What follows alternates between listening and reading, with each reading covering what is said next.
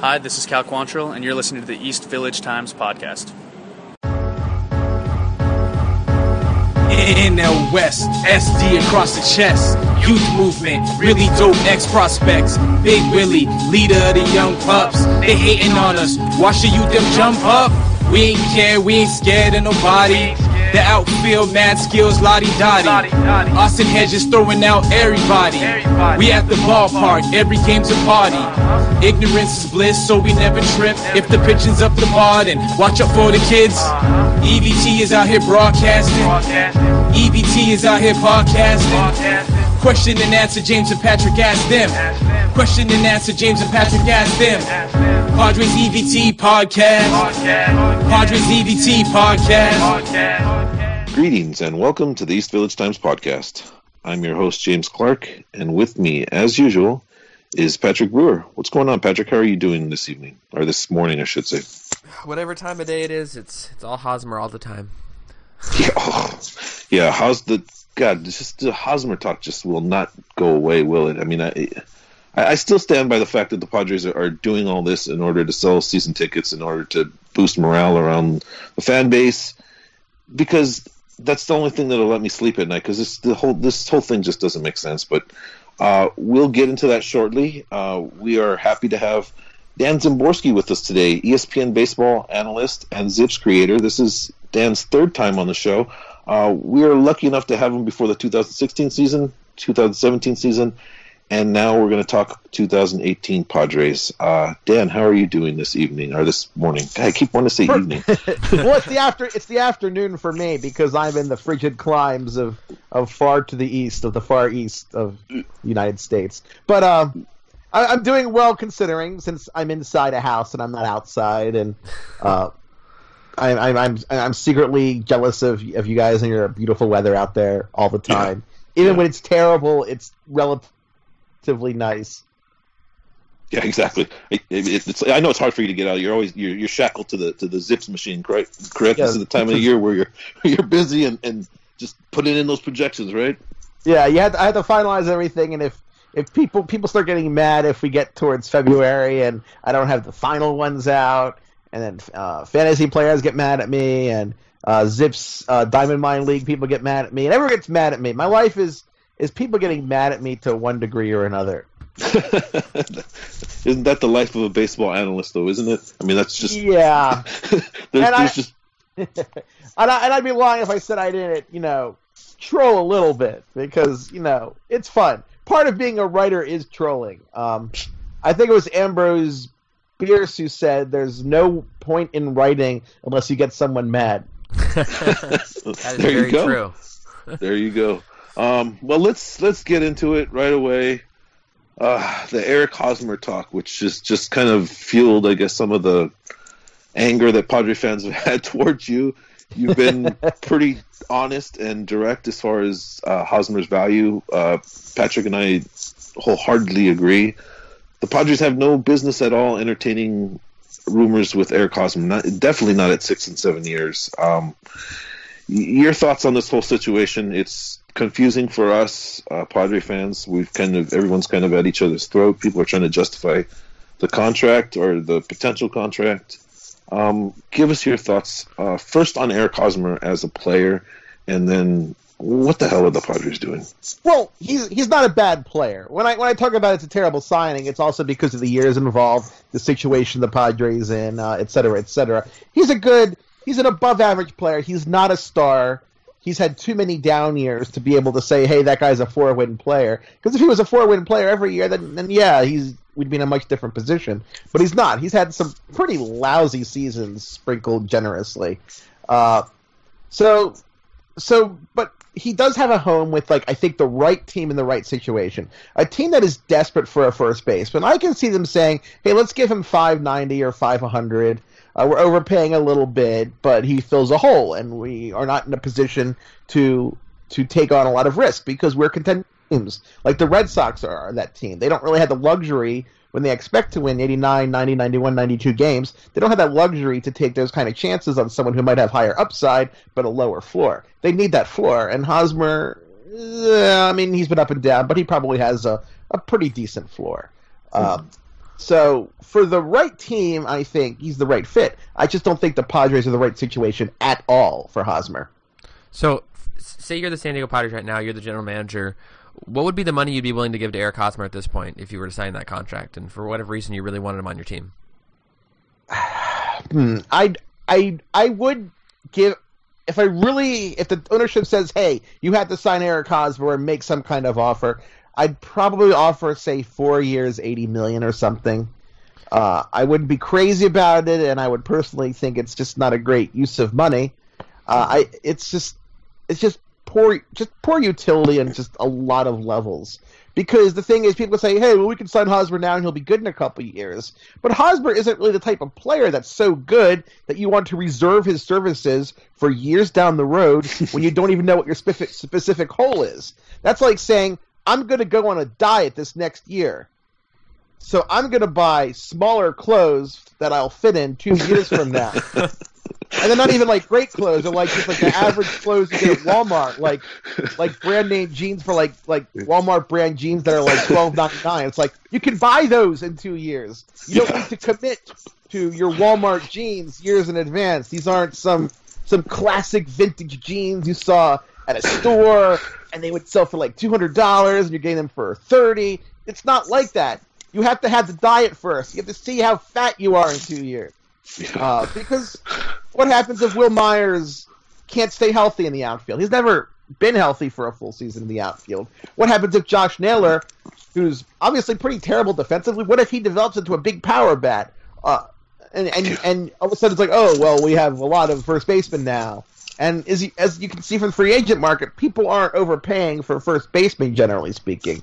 Uh, you look at how Mark Trumbo had to walk back hat in hand essentially to the Orioles after last offseason. Now, Hosmer's better than Trumbo, but I, I think that some of the weaker run teams are kind of bidding among themselves for his services.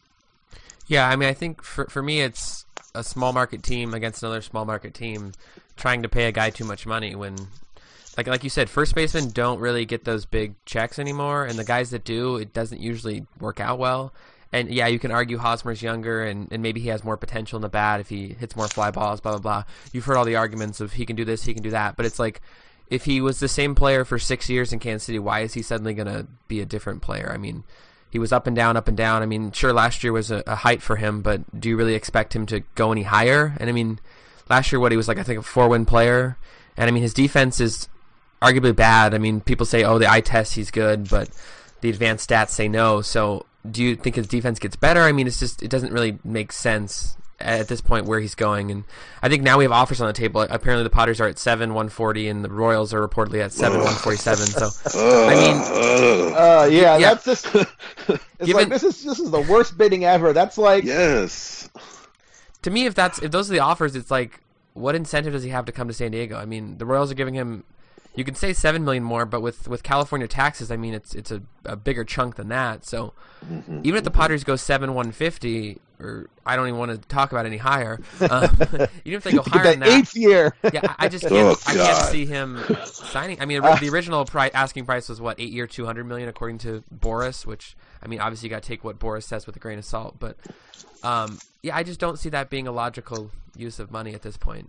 Um, Yeah, uh, the I mean the Boras figure, the eight two hundred, it, it looks a little less crazy now. I remember some year some some years ago uh, for a consulting for a data job, uh, uh, I, I I pitched a, a a figure, and I thought it was abs- absurdly high, and I was really surprised when it was taken. I was like, oh, okay. I, I was prepared to be much lower. I mean, I didn't say that because that's that's a really poor negotiating tactic, but it, it, it felt a lot like that. Uh, I, I I've just, I mean, how many uh, contract long? Have you ever seen how many contracts are there even ever for like mid tier guys for seven years? I mean, some people have actually made the comparison Matt Holliday, but Matt Holliday. Uh, he had a career OPS plus at the time of his contract of like 133, which matches Hosmer's best season in the majors. Uh, Holliday's was clearly well and above uh, Hosmer's uh, expected level of ability, and it just takes a lot of optimism.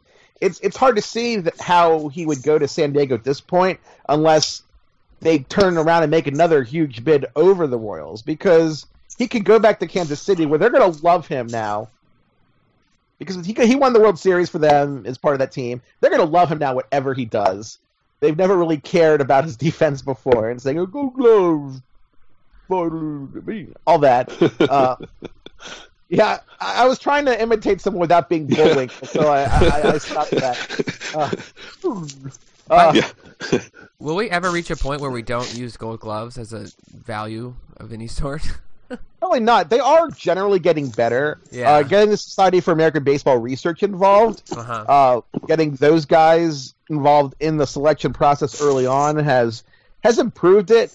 Uh, there's they're less absolutely ludicrous ones, Mhm. uh, and as as Gold Gloves go, I mean Hosmer isn't the worst ever, Yeah. and it's and they're not really a lot of great first basemen because it's not a position you think of as having a lot of great glove guys.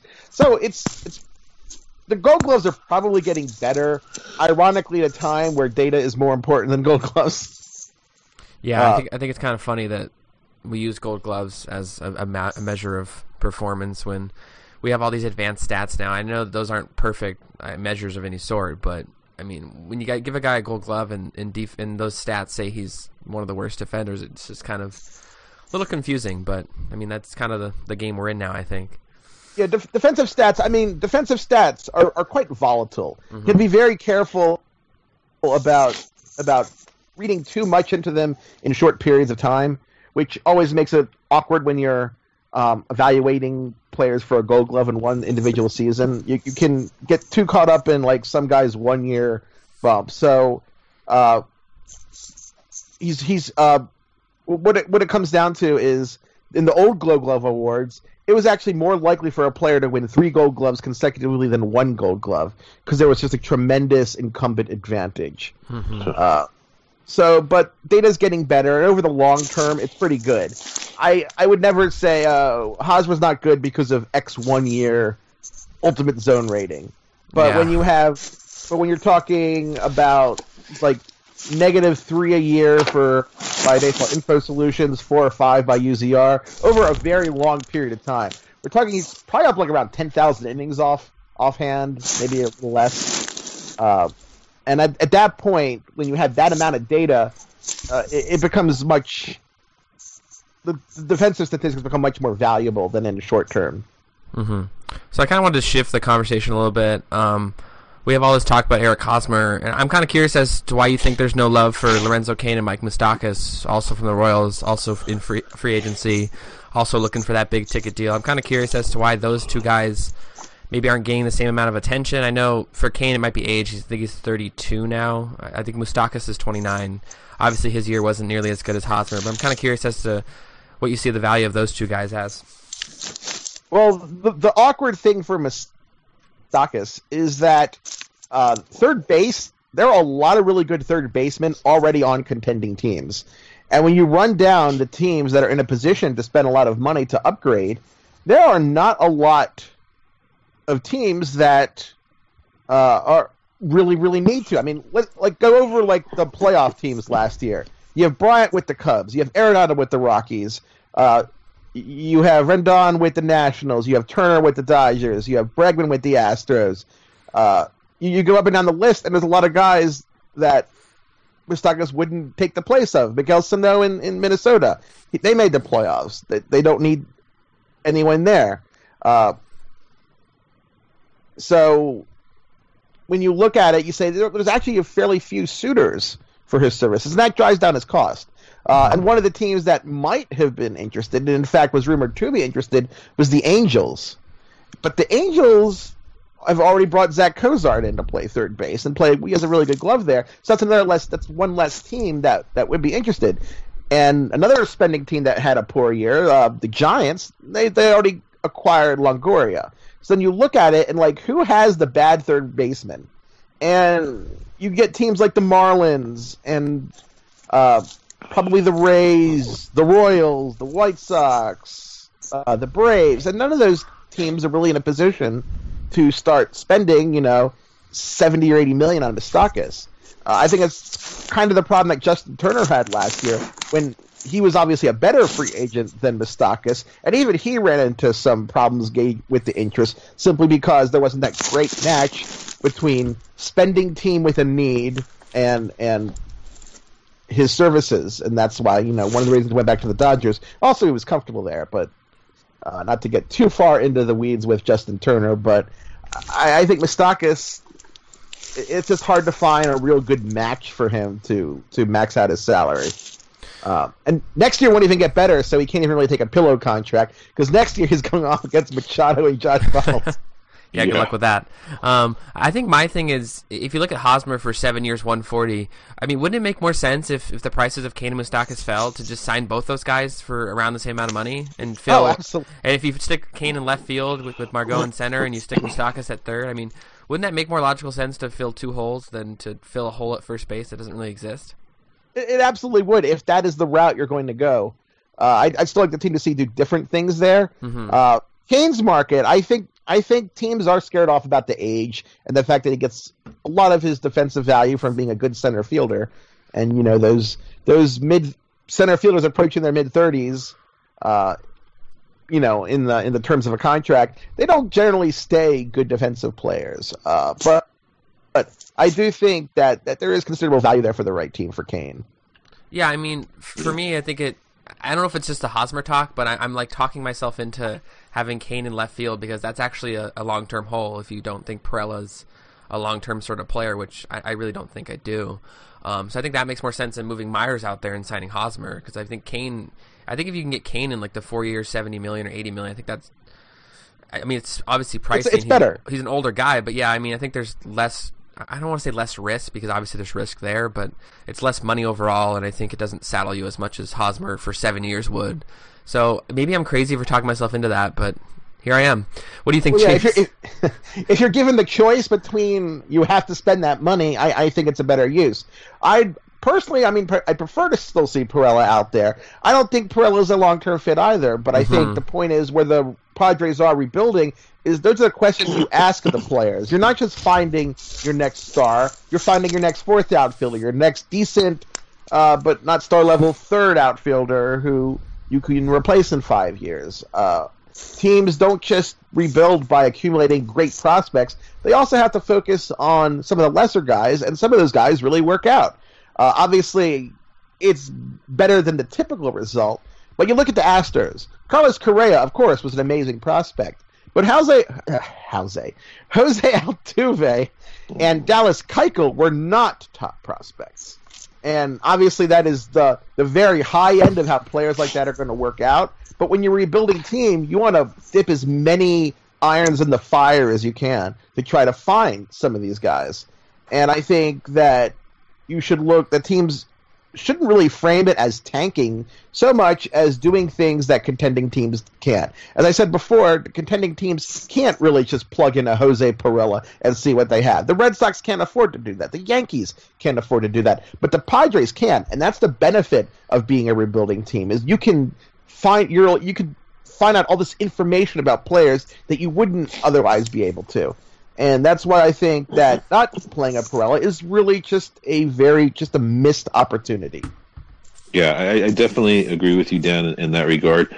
Uh, you know, Pirela was just was obviously the best hitter on the Padres for uh, a couple months last season, and in order for this team, in order to maximize worth and maximize value, they're going to want to try to get the most out of him and potentially ship him off if if, if teams contending teams call for him. You know, he, Pirela's not a type of player that you're going to build your team around. He's 28, 29 now, um, but when someone has a season like that, you, you're you're going to want to see whether or not it's a fluke or not. You, you made the, the the comparison between Keuchel and Altuve, and, and th- that's that's what the Padres need to do. They need to let these prospects play and, and see what they have at this point, because we don't want to make the same mistakes that this Padre team's made in the past in, in dealing prospects and dealing young players, and then having them develop on, on other teams. That's, there's nothing worse than that. Um, God, this this Hosmer talk's gotten me nauseous. Though we, we, we, we need to get we need to move on from that. Uh, but uh, uh, even if Altuve and Keuchel is say a little unfair comparison because the Yeah, yeah, oh. being one of those guys, but even if you can say like Adam Duvall with the Reds, Adam Duvall is probably more Yeah, the Giants let the Giants let him go, and weren't they uh, asking for him this offseason as well? I mean, that's something they need right now as a, as a corner outfielder. Yeah, and you look at the Reds, they didn't block that position, and they didn't know what they had in Adam Duvall. Nobody Yeah. can say that when they, they brought him in for the Giants, he had like two weeks of a like one month or something of a cup of a cup of coffee that wasn't even that good, and they gave him the opportunity to see what they had in Adam Duvall. And no, Adam Duvall didn't become a star, but he's a player that has some value. He has an All Star appearance. They could get something for him. Uh, Schebler, uh, Scott Schebler is a lesser prospect, but he hit 30 home runs, and that has some value. And even if Pirela does not become a star, he might become a player with some value to a to a contending Padres team because they're not going to spend 150 million. They're not going to spend 200 million, obviously, and they need some players like that. They need some of those one to two to two and a half guys, and those guys can be traded to other teams for when those teams need those guys, but they don't seem that interested in doing that. Yeah, yeah, definitely. Well, let's briefly go over uh, your thoughts on the Freddie Galvis uh, for Enyel De Los Santos trade that the Padres made. Um, that seemed really counterproductive to what they're preaching at this point and, and trying to develop young players. Um, you know, I was never really high on De Los Santos. I, I can definitely see the upside and the potential, but I think that AJ Preller more than anything was just tired of fielding questions about shortstops at this point and just wanted someone to go out there and, and be adequate defensively more than anything and just just not have to have to answer any more questions about shortstops, which has just been just been just fed down his uh, just shoved down his throat the past two or three seasons. Um, give me your thoughts on Galvis. Uh, I know he's not highly regarded. Uh, just give me your thoughts in general on on the trade and, and whether or not it would have been better for this team to throw money at Zach Cozart, uh, seeing that he only signed for what thirty nine million, Yeah, that was eight million. Yeah, I was I was surprised that that Cozart got that quickly. Uh, I I'm not a fan of the Galvis trade. That was the first trade this this offseason that got the Padres fans mad at me. It was kind of a kind of it was a double whammy. First they were mad at me for being mad about the Galvis trade. Then they got mad at me for being mad about the uh, the Hosmer rumors. Uh, I, I I don't I don't think it's really that productive. He's not he's not you know the the some kind of defensive player that's that's descended from the heavens or something. Yeah, yeah. He's probably above average. Let's say five runs a year. That doesn't really have a difference with developing young pitching. I mean, five runs over 160 games. That's like a run a month. I mean, how? I don't think that pitchers remember. You know, I he saved me that half a run that time in March. Uh, it's it's a little silly to say that. Oh, he's going to develop young pitchers better. Uh, I it, it's kind of silly. I the the Padres do obviously have shortstop prospects coming, which is why I think that it would have been just made more sense to get a a full time look at someone like Jose Rondon. Uh, I don't think he's going to be a star by any means, but just like we were talking about Pirela, I want to see what they have.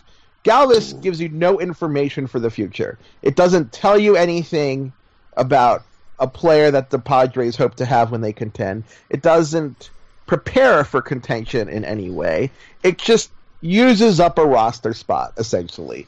It's it's like treading water. It's it's like drinking a non-alcoholic beer. It's like if you're going to drink a non-alcoholic beer, why are just I mean, yeah, Just lots do of it. peop- yeah, lots of people don't drink alcohol. If you're not going to drink alcohol, Just drink why water. would you get a meat? Yeah, or or a soda or something, something that actually is good, but a non-alcoholic beer, it's like, ugh, who, who cares? Uh, yeah, I think the, And bi- I- yeah, I think the bigger issue is not that not that it's like we don't want them to trade prospects. It's just trading a prospect for a guy who's probably going to be here for a year and not really doing much and then be gone. Like it's like, what was the Yeah, point? I mean, are you really worth? Is it really worth paying that just to have a confident shortstop when? I- I'm sure you could have found at least a halfway decent one, either on free agency or within your own system. So, to me, it just was kind of questionable unless they really think they can sign Galvis long term and he's like a long term fit, which that I guess that would mean that Tatis would play third, but I, I don't Well, really uh, see that. I mean, Galvis would be an awesome super utility guy, maybe three, four years down the road, or two, two years down the road. But I, I don't see him extending with the Padres with that in mind. I mean, I, I don't know who. Yeah, someone I- uh, tried to reassure me on Twitter saying it, it's okay because Preller said they could they could give him some money to be a to be a long term utility guy. Yeah. I'm just thinking, does that make it better? Paying exactly for a long term exactly. contract to a potential starting shortstop for a team, paying him that kind of money to be a utility guy, that makes this better somehow. Like that's not really how it works. Uh, and what it comes down to is you're not going to flip Galvis in all likelihood for for much of value this year. It's not like he's going to like fetch someone's top five prospect come July. No one's going to say, "Oh, we're in trouble. Let's get Freddie Galvis to save the pennant race." It's Yeah. it's not it's not happening at all. What, Uh, what are you talking? about? You know, the Padres are gonna gonna package Chase Headley and Freddie Galvis to the Yankees for for Aaron Judge. Isn't that in the in the works? it, it, God, it's- it's- I love great trade uh, possibilities. Like uh, we're gonna get Christian Yelich for uh, Chase Headley and Cory Spangenberg and um, Yeah, a exactly. low level prospect.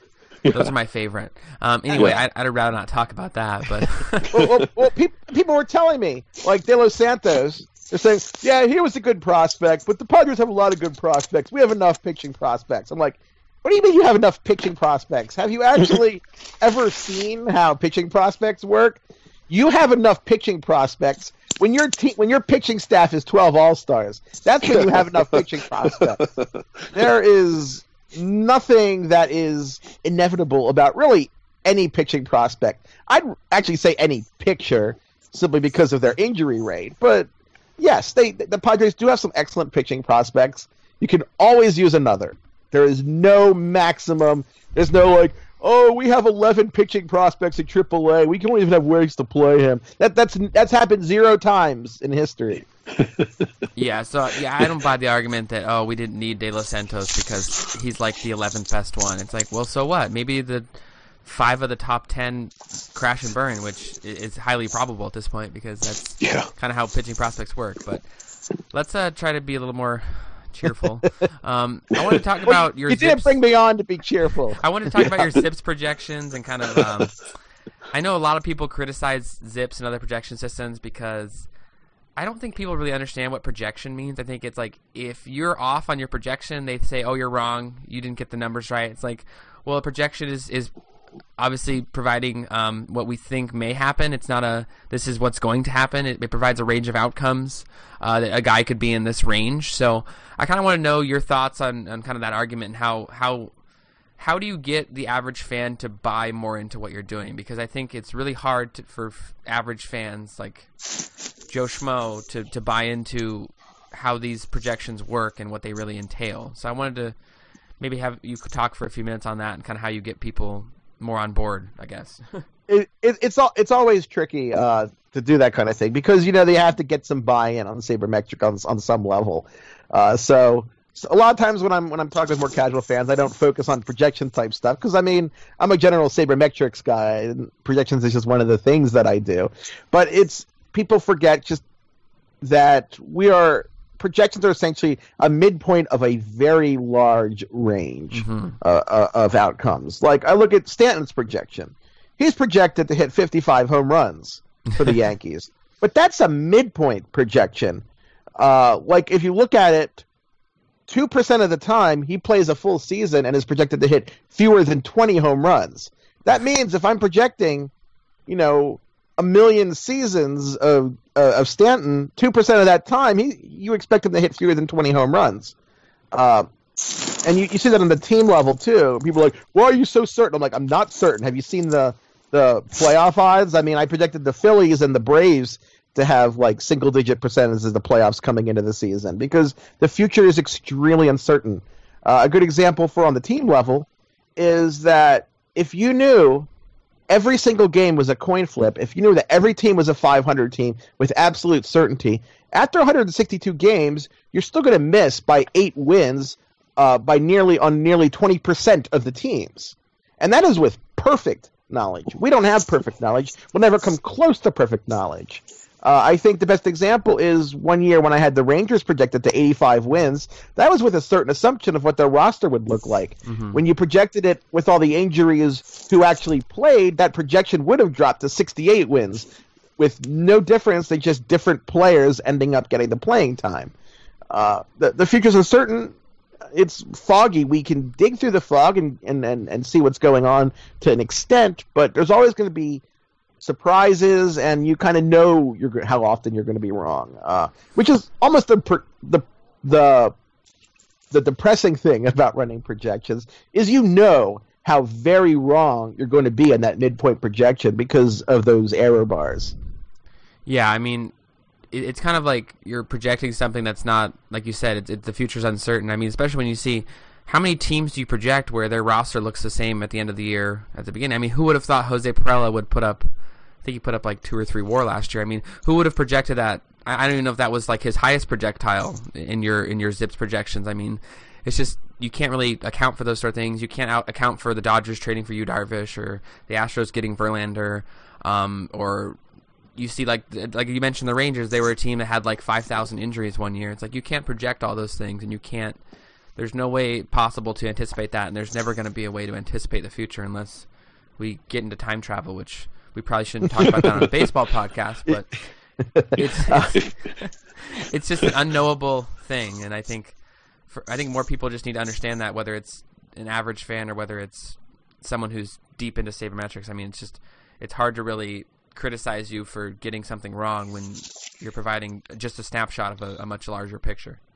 Uh, as an example, um, when I was on the Gwintelligence podcast, they asked me to project what are the odds that Hosmer is worth 200 million over six years, and it still get, it still gave a real percent, two and a half, give or take a, a, a tenth of a percent, two and a half percent.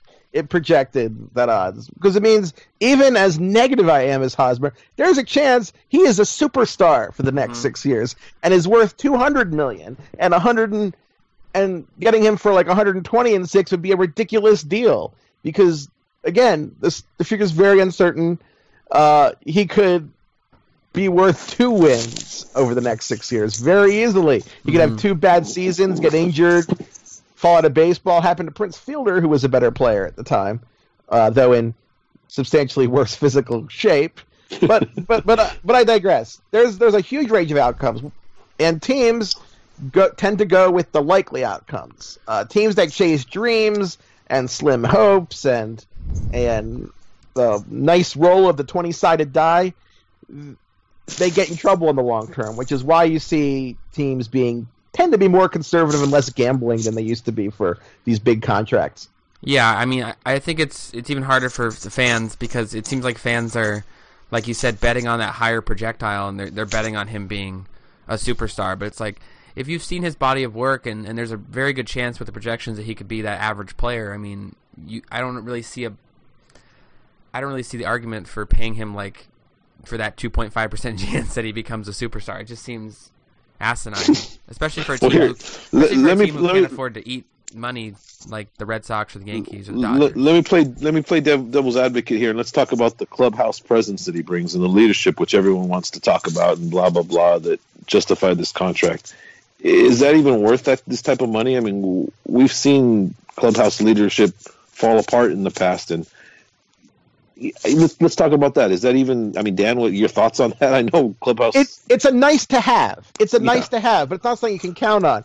It's funny because people who will go on about that will say that the saber that sabermetrics is robotic. Yeah. But there's something, there's something robotic about labeling some person in a particular group of players, labeling that person clubhouse leader, yeah. and then moving him to a different situation in a different city with exactly. 24 completely different teammates. Uh, and saying, "Oh, well, he will fit in here and also be clubhouse leader." Yeah. Uh, I mean, I get along with my friends, but I can't guarantee that if you move me, say, "Oh, oh, look at Dan, he gets along with his with his friends." Let's move him to a group of strangers. They'll like him too. I'm like, no, that's not necessarily true. I can, I can give you a lot of groups of strangers that don't like me, uh, um, while, my, while my friends do. It's, I mean, you expect Hosmer to do well with his team because a lot of the players he came up through the minors with. He came up with like Moustakas and these guys. He came of age in the majors with these guys. He won a World Series with these guys.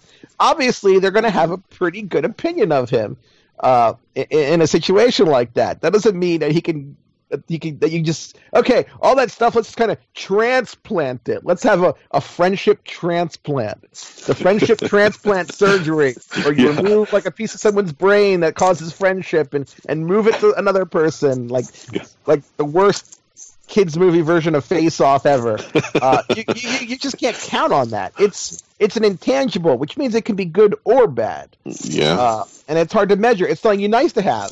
If Yeah, I'm- Hosmer's here, you sign him, and he does well in the clubhouse, and yeah, that's good. That's nice. It's not something that you pay 147 million for. Yeah, I, James Shields was labeled as a clubhouse leader when he came to the Padres, and by the time his tenure ended, he was not listed as a clubhouse leader. He, they couldn't wait to get him out of town. So you're Yeah. right; things change, and an environment dictates the way a person acts and the way a person leads, for that matter. So it, it's asinine to to say that he's going to come over here and change the winning culture of this team because that's just not possible at this point. He's not you- a super entity that uh, baseball man that can come over and, and do this.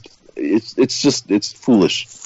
Yeah, they, they, they it's like the Mr. Miyagi's. Uh, Mr. Miyagi complex, where you think that there's some some sort of wizened old man. Yeah, Uh, I mean, obviously he's not an old man, but of course Pat Morita was actually not that old. Uh, did you? If you want to feel old, uh, um, uh, Ralph Macchio is older now than than uh, Pat Morita was wow, in the Oh, Karate God. Kid. wow. Yeah, Yeah, I just thought I'd come and depress you guys. Thank you, Yeah. thank you. Let's I mean, talk I'm about not even that Chargers old, but football I feel depressed. So, Maybe we can talk about the Chargers next to, to finish this. oh, out. please stop. I will leave. Well, Dan's from Baltimore, so he kind of he kind of knows the pain that we're going through right now. I'm sure there was a, a period in your time where, where football was not relevant eh, because the the, the Orioles or Well, the uh, Colts were gone. It, it's funny what happened. See, I'm slightly too young to have developed an attachment to the Colts. Uh, Okay. They were six, or I was five or six. I forget. Was it 1984 that they left? Uh, now I need to open my keyboard and Google Yeah. this furiously because I don't remember we, the exact we, we're year. starting to NFL podcast now a little Yeah. bit. Here. Yeah. Uh, it, it- it was uh, December 18th, 1983. So it was kind of 83 and 84 since it was on that Okay. cusp. Uh, I was too young. I was five in 1983 uh, when, when they moved. So I, I didn't have an attachment. Uh, my dad's family was from Pittsburgh. So I became a Steelers fan. Oh, no. Good for you.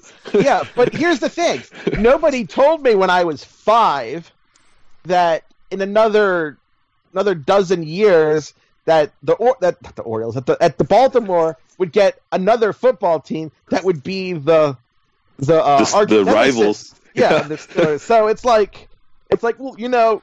Nobody told me this when I was five. I might have picked a different team to follow. So I'm, I'm kind of this weird uh, situation where I'm a Steelers fan from Baltimore. Nice. Uh, nice. and it's like, well, you know, you had to tell me these things. Yeah. Uh, You, you had you had to fire up the crystal ball to see to see that the, the, the Ravens were going to form in, in 15 years, right? Yeah, and you see, my sister, she's younger than me, and she was too young to have become a Steelers fan before the Ravens came. So she's a diehard Ravens fan. So even though we grew up together, we ended up with like drastically different uh, uh, rooting interests. Wow. Uh, and, and we kind of get each other. I uh, I was I was uh, I was uh, feeding her cats because she was uh, in away uh, with her husband uh, for his family's Christmas, and I was there feeding their cats. And I I, I bought a little uh, Steelers infant shirt, and I put it on her cat, and I I sent photos of her cat wearing it to her. And she was she was mad. She's like, "Why would you do that?" I'm like, Oh, "Because my. of this reaction." That's too funny. All right, right. well let, let's let's transition off the NFL talk because I don't know what depresses me more, Hosmer talk or Chargers talk. It's at this point, it's just the Definitely same. Hosmer talk 'cause I actually care. Yeah, yeah. Patrick's Patrick's completely bathed himself of the Chargers. He did that before they left, so good Okay, for can- him. I Can we say? Did you see? Uh, did you see that tweet, James? Of uh, on air, they said um, back to you in uh, San Diego, and the announcer was like, I, "I wish we were in San Diego, but we were in, we're in L.A." on air, it was like the greatest thing ever. I made my whole it's- like year. Um, No, it's it's it's understandable because you know if you ask me about say the Astros for like the first quarter of a second, I think they're still in the NL West. Yeah, Uh, really. I, I still kind of feel like the Brewers are in the NL East. Uh, It- yeah, it because- felt weird for me yeah. to watch the World Series seeing the Astros and the Dodgers. uh, You know, because like you said, I'm like, wait, those are two National League teams. Well, wait, no, they're in the American League now. yeah, who are they playing in the World Series? yeah, exactly. I have lost. My bracket is broken. Yeah, exactly. Yeah, it's kind of Uh. wild that um, even in my lifetime, I mean, I was obviously younger when the Astros moved, but I still kind of think of them as a, a National League Central team, and it's kind of weird to see um, them playing against the Dodgers in a World Series. You're kind of like, what's going Yeah. on? Well, I, I can remember when they were Padre rivals. That's how old I am. I mean, they were in the Grandpa. National League West at one point. It was, so were the Reds, I believe. I mean, the the, the Yeah, old the- standings were, were just Yeah, the divisions have changed quite a lot the, then. the whole divisions were odd. All right, I was like how the Braves were in the NL West. Yeah, exactly. It's like, exactly. Wait, who's done this map? It it's a little like the Pacific Coast League now, since they kind of took the half of the American Association. So you have like Iowa and the Pacific Coast, and New Orleans and the Pacific Coast. It's like Yeah. uh, I I I don't think you guys have looked at a map. It's, it's- you guys are Yeah. not on the Pacific Coast. Exactly. Exactly. All right, so let's uh, let's transition. Uh, we'll, we'll go back to uh, 2000s and 90s. Let's talk about uh, Trevor Hoffman. Um, obviously, the Hall of Fame's kind of a hot topic of discussion as we get. I think we're what three weeks until they reveal the Yeah, ballots. it's, it goes forever. Uh, Yeah, it does go it- Might be two doesn't it? weeks. Might be two weeks now. It's like what the 18th or something. yeah, I think it's either the 18th or I thought it was 20 some, but I, what do I know? I should Uh, look it up because I have I have like a couple articles to do running up to it, so I, I should check that out at some point. Because my editors will say, "Hey, uh, where are those articles?" Dan, I'm like, "Oh, oh, oh, I was supposed to write something." Um, yeah, I just need a couple hours to uh, Yeah. proofread. To finalize them. All right, so I, I wanted your thoughts on uh, Trevor Hoffman. He's obviously been kind of a hot topic. Uh, will he be a Hall of Famer? Probably should he be a Hall of Famer? Um, I wanted your thoughts on him and, and maybe more generally the value of closers and, and kind of how you can make that argument for them being in the Hall of Fame. Yeah, closers are a tricky subject because for other players, for other positions, you have kind of a lot of a lot of precedents that you can look at the Hall of Fame's history. You can see, say, the body of first basemen that are in, and say, "Hey, is this guy in that group and not in the group that's not in the Hall of Fame?" You could do that with with with like first basemen. Uh, with closers, that's a little tricky because the modern closing job, uh, as opposed to even the relief ace job, which was around before uh, you know, the whole Herman Franks, Bruce Sutter, everyone's doing it. We're, we're only really starting to see some of these career modern closers become eligible for the ballot. So the standards of who should be in the Hall of Fame are still really, really fluid. Uh, you're you're kind of seeing that with, with designated hitters to the same uh, extent, where they don't have defensive value, but it's a position that American League teams realistically have to fill. They do contribute. So how do you how do you consider them?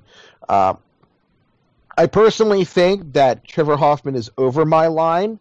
Uh, the problem, of course, becomes so many players right now are over the line. We have a ridiculous logjam, uh, and it's it's not like that historically. Uh, you go back to some years in the 30s and 40s, and more than 20%, nearly a quarter of plate appearances were by people who were who were Hall of Famers, because that was the Hall of Fame standard, and throughout history that never really got below say 15% of plate appearances being by Hall of Famers and that that suddenly drops in the 80s uh, obviously some of these guys have left to run but the majority they've been evaluated and either allowed in or rejected.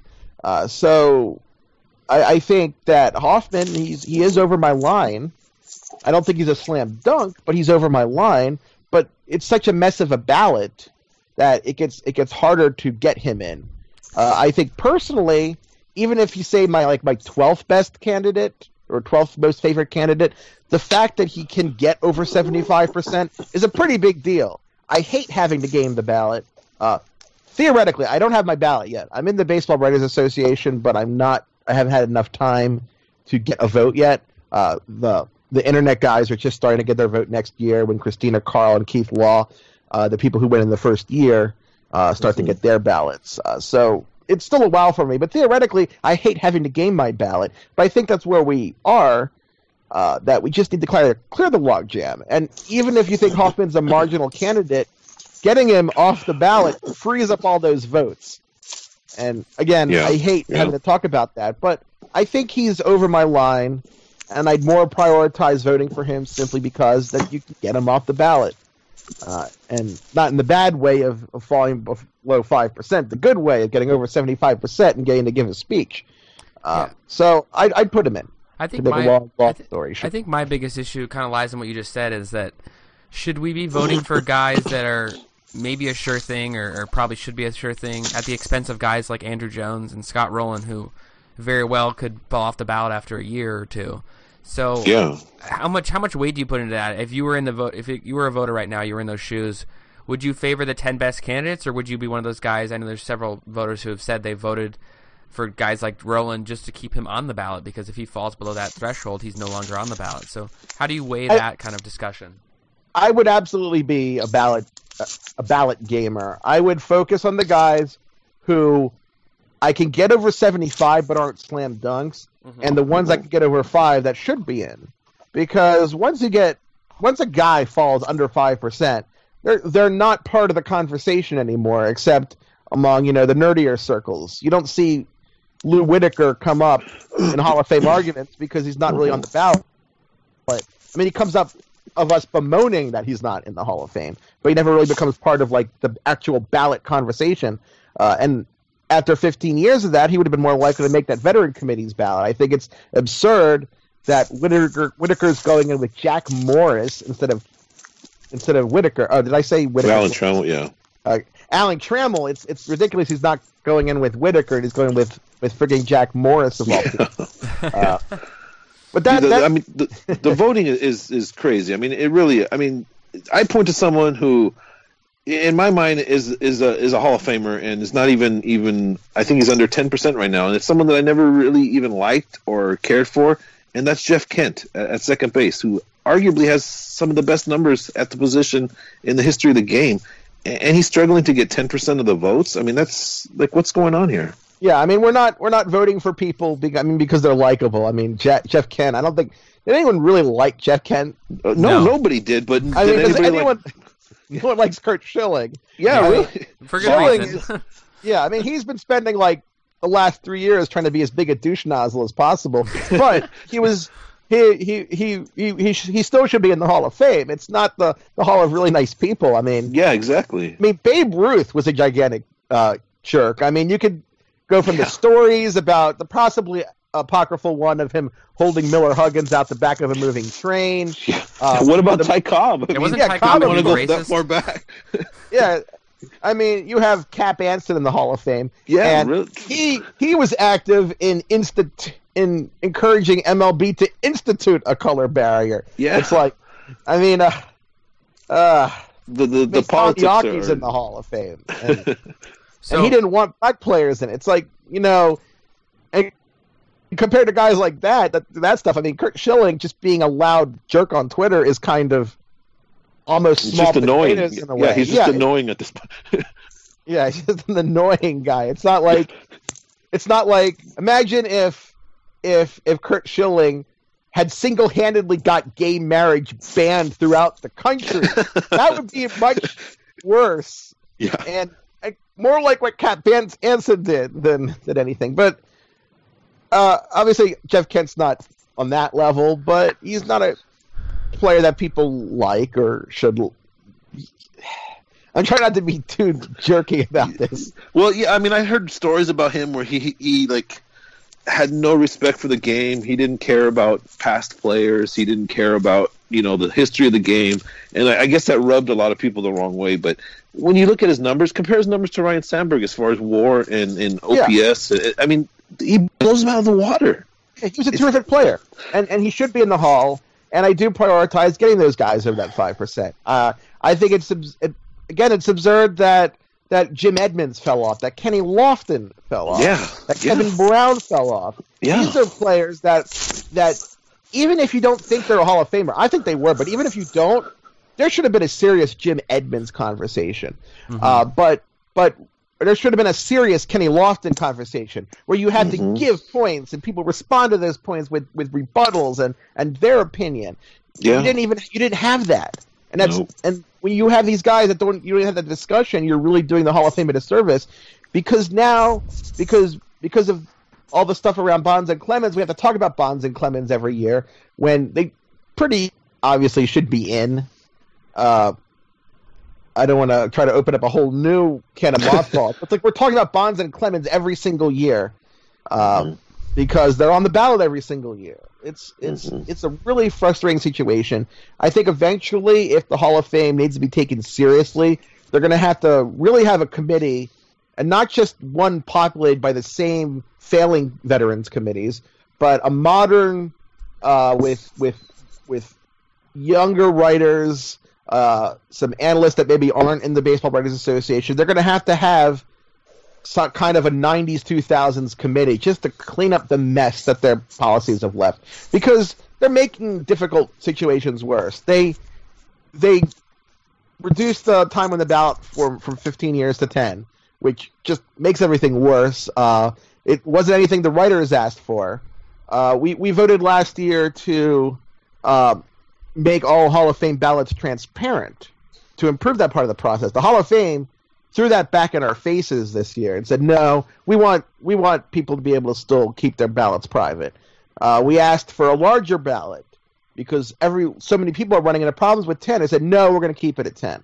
The Hall of Fame is just shows no interest uh, about doing anything but letting Joe Morgan publish sanctimonious letters. Do you think the Hall of Fame's broken at this point? And I mean, if it is broken, do you think Yes, it can be it's broken. fixed? And how would you fix it if you were given that leeway? I I would first I would have every single person who's on the Hall of Fame board to just not be involved anymore. I just clean house. Hmm I, I, I don't think I think that the Writers Association I think the votes are getting better generally speaking. Uh, they've done a lot to kind of um, remove some of the people who aren't really connected to the game in any way nowadays. Because you had you had people who've been retired for 25 years. You had people who've covered other sports for 20 years Yeah. that have little connection with what's going on today and asking them to pass judgment. Uh, I think over time the problem with the poor writers' votes will will tend to work itself out. Uh, if you look at like kind of the newer ballots coming in, the public ballots, they tend to be a lot better than the private ballots. So I'd also institute complete vote transparency. If you can't back up your vote in public, this isn't a federal election. This is supposed to be a panel of experts. This isn't voting for president. There's no reason to have a secret ballot. If you can't defend your choices on a Hall of Fame ballot, you're not actually an expert. That's So definitely True. fair. That's, I, I think that's what I go with. I think Yeah, the, no, the ten player thing's also ridiculous. That there's like fifteen to twenty guys that you could probably argue for, and you can only vote for ten. It's like that's going to lead to guys like Andruw Jones falling off the ballot, which is to me a He's also travesty. and- stupid. Yeah, I think he still has a, a decent shot. yeah, He's close enough. Uh, Johan Santana. Yeah, that's, That's another, another one. one. That, that's another one a guy who I've blows watched. my mind. Like, that's one of the only players I've watched like my whole life, basically. And yeah, I mean, a guy like oh, that. poor Patrick. Poor Patrick. I mean his. I mean Santana. Santana his, his his peak is like ninety percent of Koufax's peak. Yeah, Uh, Yeah. and, yeah. and yeah, that's only ninety percent Koufax. but should Koufax be an inner circle Hall of Famer? like a slam dunk. in- yeah. yeah, slam dunk, and Santana's not even Be one- in the yeah, get- conversation, really. yeah, it's it's a little stupid. yeah, it's So- And Well- it's not even it's not even close enough where we where we can save him. So I Yeah. think Santana is being Kevin Brown. He's being Lou Whitaker. Uh, I think Rolen will survive.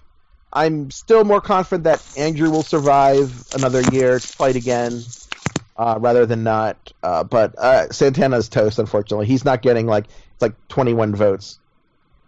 yeah. There's not going to be a, a save Johan Santana campaign that's going to save him at this point, right? No, there's so many guys we need to save. It's Yeah, really.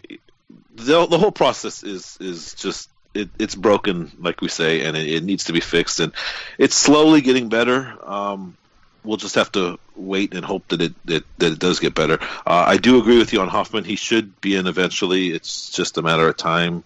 Uh, we're all hoping for this year for sure. Uh, closer's value can can definitely be up and down, uh, which leads me to my next question about Brad Hand. Uh, what is your thought process or your thought on Brad Hand uh, and whether or not the Padres will be able to deal him and, and what is his value at this point right now? Uh, well, he does have good trade value, and I think they would have gotten probably probably the best package they were ever going to get, either at the trade deadline or uh, this this winter. I think that was going to be the best package they get uh, because people people get a little greedy sometimes, uh, and with pitching, you can get in trouble very quickly when you're Yeah. greedy. Uh, I, I I I point to, of course, Tyson Ross Yeah, I was just gonna say that. who the Padres decided to hold on and hold on to because we're going to max out the value. But guess what? Pictures get injured all the time. Pictures are the are the sports equivalent of a vase on the edge of a table with a cat on the table. That is Yeah, really. what pitchers are. They're, they're they're very fragile. You look at the Orioles with Zach Britton. that that trade is not happening Oh, now. You look yeah, you look at the at the A's. They did eventually get a good package for Sonny Gray, but they would have gotten more a few years ago. Uh, and you can you can you can count so many of, of opportunities that, that teams have just lost by just waiting and waiting for the max. Uh, now sometimes it doesn't backfire on you, like uh, the the White Sox uh, with uh, Jose Quintana, but they didn't get a, an appreciably better package for the risk they took. They would have gotten a pretty awesome package the previous winter as well. Uh, so I, I, think that when an opportunity comes up, it's not like there were all, some team was offering some one forty fifth best prospect in the organization for hand. He would have gotten significant prospectage. Uh, so Yeah. I, I think that that Do you think- do you think better there's- than later. Do you think there's a Hosmer correlation? Some, I mean, not that. I mean, we've been through this Hosmer talk. He's not going to come and save the Padres. They're not going to win 90 games next year. Do you think that they're a little hesitant about dealing off pieces to the? Uh, I got. I don't want to say like a 500 team at this point. Uh, just in case they do sign Hosmer, is, is is there some kind of correlation between Hand and Hosmer? Do you think? I, I, I think that it's probably not a Hosmer or bust situation. If the team, if ownership is that desperate to try to quick shot uh, a, a winning season, I think that they won't just find their senses when uh, if Hosmer signs back with the Royals. Uh, so I'm, I'm I, I suspect they'll do other things, but you know, there's actually a, like a little ray of hope, and I point to the Atlanta Braves. And when the Braves, when the new stadium was approaching, the team made so much noise about saying, "Hey, we're going to trade some players. We're gonna we're gonna win and put a winning team in the new stadium." They made a lot of noise about that, but in the end, they actually stayed pretty responsible. They didn't do anything that blocked a player. They didn't trade significant prospects for players. They didn't make any crazy signings. So there's at least a chance that some of this is just public posturing. Uh, Mhm. now that that can backfire on you because if you overpromise, it's a bit like telling a kid that that like all year, like for your birthday, we're taking you to Disney World, Yeah, Disney World, and then when your birth when the birthday, uh, we're taking you to Pizza Hut. yeah. And says, what, what? What? And then you say, oh, well, we wanted you to be excited for your birthday. It's like, no, no, no. Once you promise that, you're Mhm, you're, mhm. you're you're kind of expected at that point to fulfill that promise. Uh, so they, they can get in trouble with that. Uh, Yeah, they, they definitely can. Well, as in as in life and in baseball, we've gone full circle and uh, come back to Eric Hosmer. And I think on that note, uh, we should say goodbye, Dan. I, I really appreciate uh, your time. Uh, Patrick and I enjoy talking to you uh, immensely. You have a lot of knowledge about the game, and uh, we're not jaded enough to, to not listen to some critique about our, our Padres because they are definitely a work in progress. I mean, the, the team is, is a mess. They've been a mess for a long time. There are reasons to be positive about this team, uh, that is for sure. But then they do head scratching things that kind of just make you say, "What the hell." Um, I, I I don't know I don't know what else to say about about Uh, it- Padres. it, it, it's funny. Uh, we have like a like a Hosmer situation of our own. Uh, because we alternate years when I'm on the on the podcast in which I'm pessimistic and optimistic. yeah, and I, seriously. I was more optimistic last year, and I Yeah. was more pessimistic the year before that, and I'm more pessimistic this year.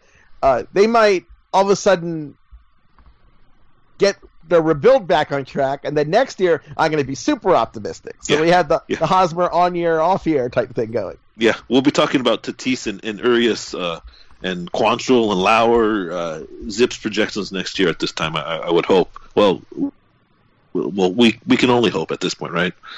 Um, yeah, well, I mean that that's all a fan has in the end. It is hope. Yeah, exactly. And we've uh, we've had our share of hope here in San Diego. That's for sure.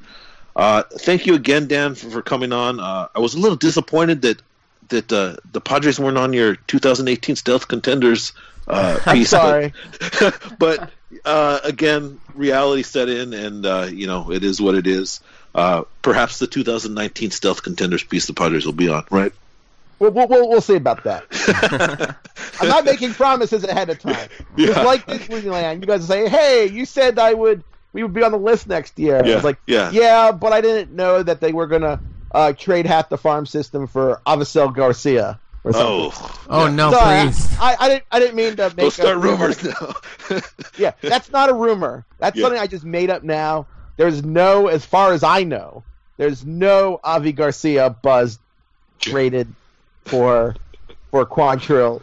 Uh, yeah, add in names. That'll make it better. yeah, that yeah. All you, right. should, you, you should you should head the uh, the podcast, the Twitter thing. Like Szymborski talks about Avisail Garcia trade. Yeah. That's Avisail what I'll Garcia for the- Quantrill the trade. It's in the podcast, yeah. Avisail Garcia, just for Yeah. that. I, th- I think the, the title of the podcast will be No Walmart Pants. no early Walmart uh, jeans. There we go. Uh, all right. Thank you so much, Dan, for joining us. Uh, in case you guys don't know, he's ESPN baseball analyst and ZiPS creator. Uh, you can find Dan on Twitter at Dan Szymborski. That's D E S Z Y M B O R S K I. Wow, he Uh, Dan, spelled think- it. A lot of letters. yeah they're they're all just jumbled letters uh thank you so much dan for, for coming on I, I know that uh you just did the jagoff and marver show so we appreciate you coming on and uh talking some more padre baseball with us Thanks for having me, guys. thank you man we'll see you again soon uh so there you go folks uh dan szymborski talking about some padre baseball uh i realized that uh jagoff and marver just did a podcast uh with szymborski last night so the content might be a little bit redundant, but uh, I think that we got a little bit of some different information out of uh, out of Dan. What do you say, Patrick? Yeah, I swear we scheduled this a week ago. Yeah, it wasn't it wasn't a, a surprise last minute thing. So Yeah, uh, sometimes it happens. Uh, I, I I don't think there's ever enough content. So I think I think there's plenty to talk about, and uh, I think both conversations are worth listening to. If, if for those who haven't listened to the other podcast, I would I'd recommend that one as well. Um, definitely both good conversations. Uh, Dan's always good conversations, so definitely recommend. yeah, for both. sure. All right, Padre fans. Well, lay off of Dan. All right, he's a he's a good guy. He uh, you heard it from himself. He, he enjoys trolling every once in a while. It's not a it's not a bad thing. He's kind of just uh, poking fun at our Padres, and you know. It, it it happens. The the team's been a mess for a long time. If you guys don't have thick skin, then you must be a new Padre fan because you, you need to just kind of lighten up uh, on Mr. Szymborski. Yeah, it's not a grand conspiracy to hate the Padres. I mean, they're just kind of No. easy. They're easy to hate when they're making some sort of questionable decisions, and I think it's like like Dan said, when they're the only piece of news in town. I mean, it's easy to kind of center in on them and kind of focus in on them. So I wouldn't read Yeah. too much into him hating the Padres or thinking that they're some awful franchise. So Yeah, just just take it easy, guys. Relax. Yeah. We're okay.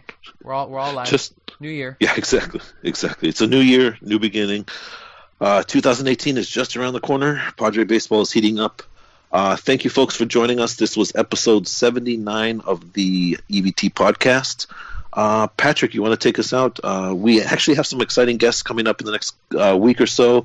Uh, definitely stay tuned for that. Um, I think we're good to go, Patrick. If you want to take us out of here.